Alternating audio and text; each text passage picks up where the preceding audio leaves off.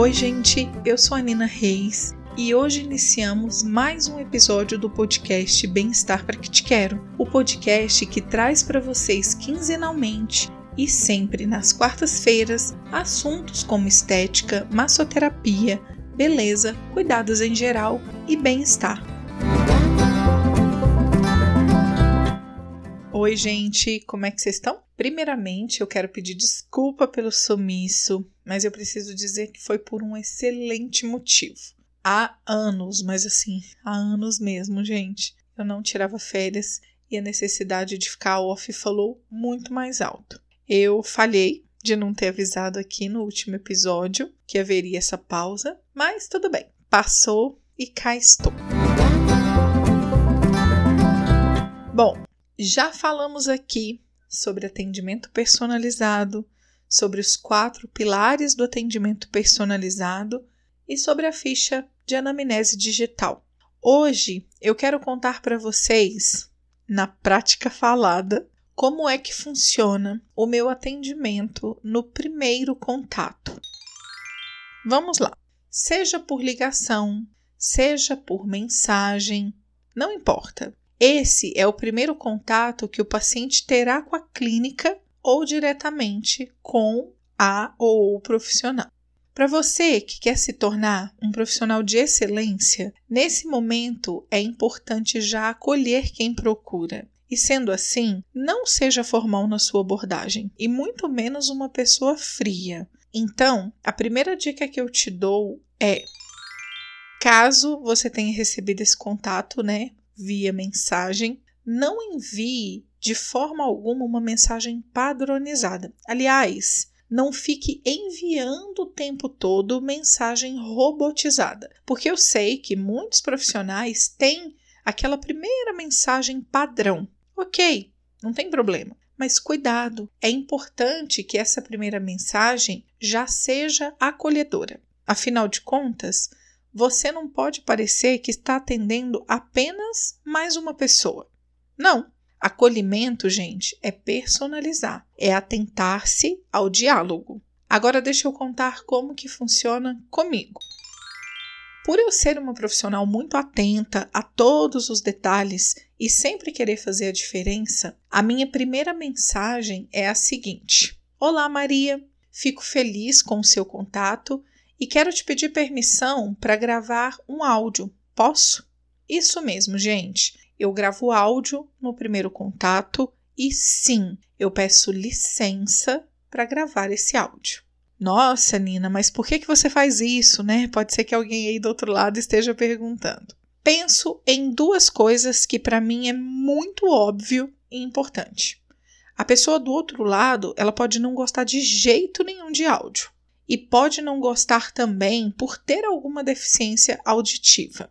Mas tá, daí de repente a pessoa tem alguma deficiência auditiva, mas te deu permissão para gravar o áudio. Atente-se para evitar qualquer tipo de ruído, de barulho externo.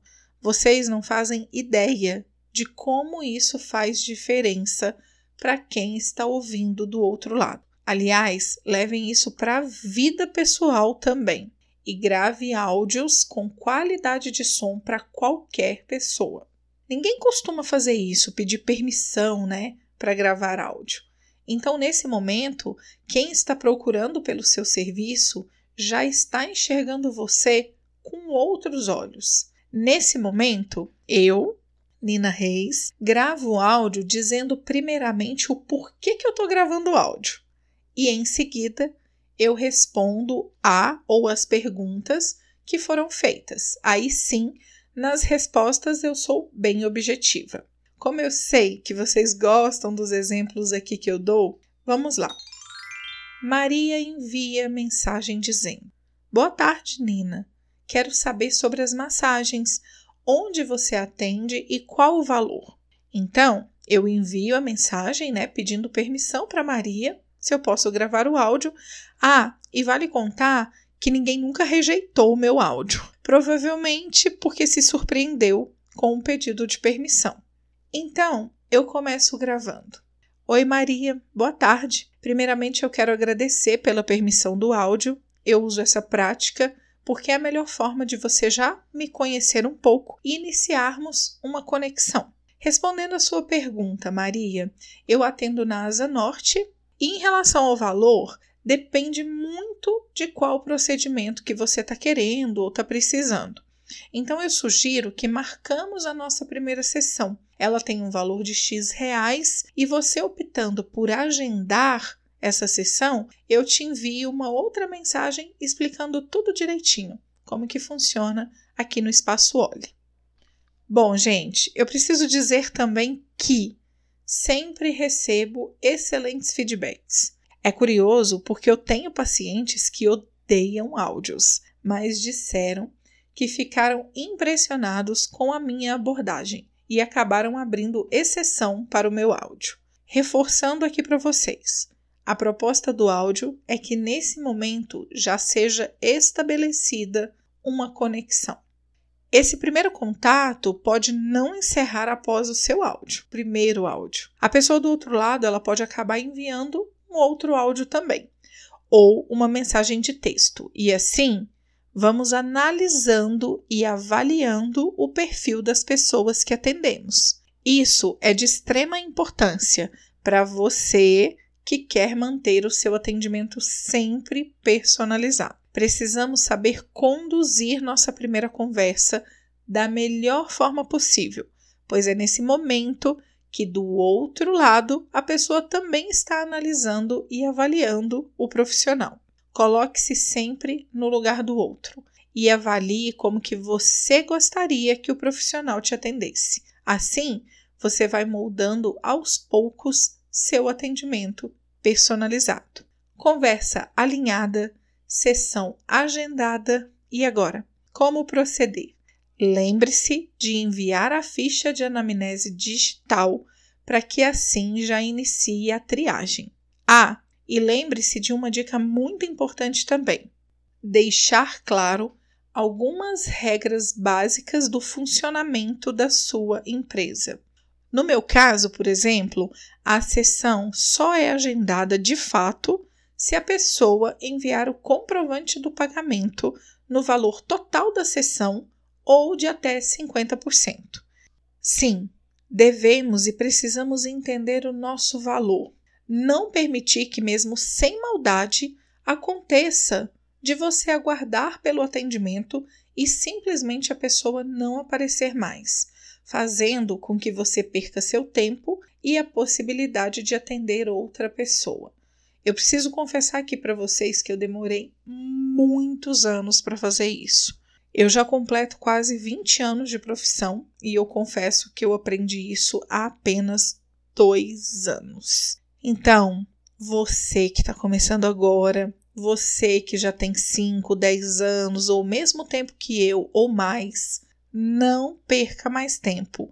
Muda, muda o seu comportamento agora. Entenda o seu valor e permita que o outro conheça e entenda o valor que você tem também. Eu sei que para muitos é complicado e até constrangedor fazer esse tipo de cobrança, sem ao menos conhecer direito a pessoa, sem essa pessoa nunca ter recebido a sua massagem. Por isso mesmo, é importante já ir moldando a sua forma de abordar, de se portar, de dar o devido valor ao seu trabalho, que é tão importante. E acredite, do outro lado, quem está te procurando pode até se assustar, mas esse perfil será baixo.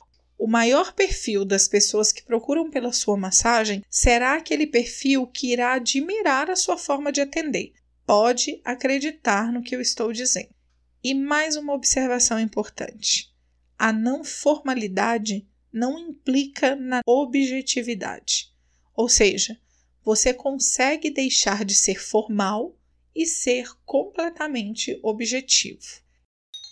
É isso, gente. Encerro por aqui o episódio de hoje e espero muito que tenha colaborado mais uma vez com vocês. Caso queiram fazer alguma pergunta, tirar uma dúvida ou até mesmo contar a sua história, manda um e-mail para mim. Eu vou adorar responder vocês.